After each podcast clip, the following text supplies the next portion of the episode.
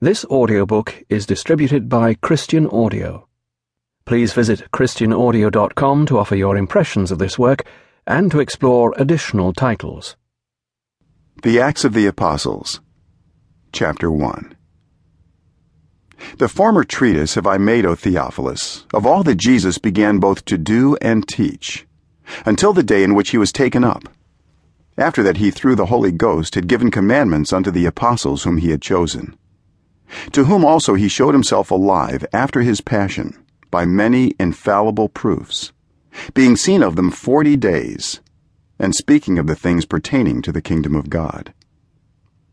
And being assembled together with them, commanded them that they should not depart from Jerusalem, but wait for the promise of the Father, which, saith he, ye have heard of me.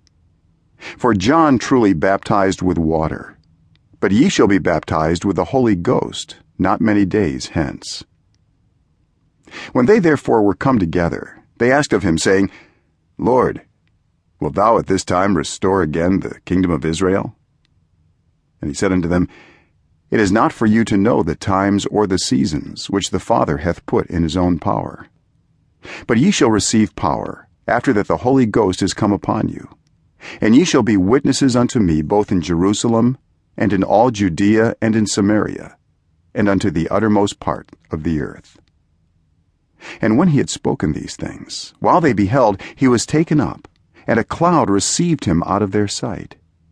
And while they looked steadfastly toward heaven as he went up, behold, two men stood by them in white apparel, which also said, Ye men of Galilee, why stand ye gazing up into heaven?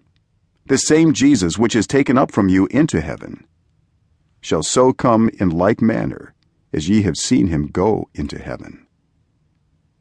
Then returned they unto Jerusalem from the mount called Olivet, which is from Jerusalem a Sabbath day's journey.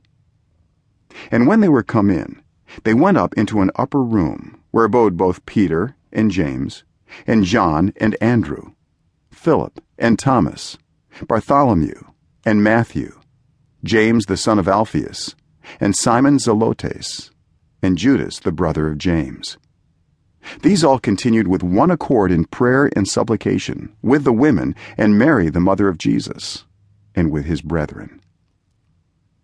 And in those days Peter stood up in the midst of the disciples, and said, The number of names together were about an hundred and twenty. Men and brethren, the scripture must needs have been fulfilled, which the Holy Ghost by the mouth of David spake before concerning Judas, which was guide to them that took Jesus. For he was numbered with us, and had obtained part of this ministry.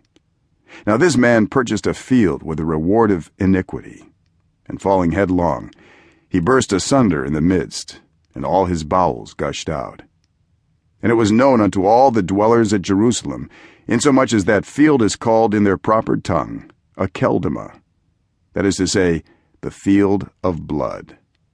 For it is written in the book of Psalms, Let his habitation be desolate, and let no man dwell therein, and his bishopric let another take. Wherefore, of these men which have companied with us all the time that the Lord Jesus went in and out among us, beginning from the baptism of John unto that same day that he was taken up from us, must one be ordained to be a witness with us of his resurrection. And they appointed two Joseph called Barsabas, who was surnamed Justus, and Matthias. And they prayed and said, Thou, Lord, which knowest the hearts of all men, show whether of these two thou hast chosen, that he may take part of this ministry and apostleship, from which Judas by transgression fell, that he might go to his own place. And they gave forth their lots, and the lot fell upon Matthias, and he was numbered with the eleven apostles.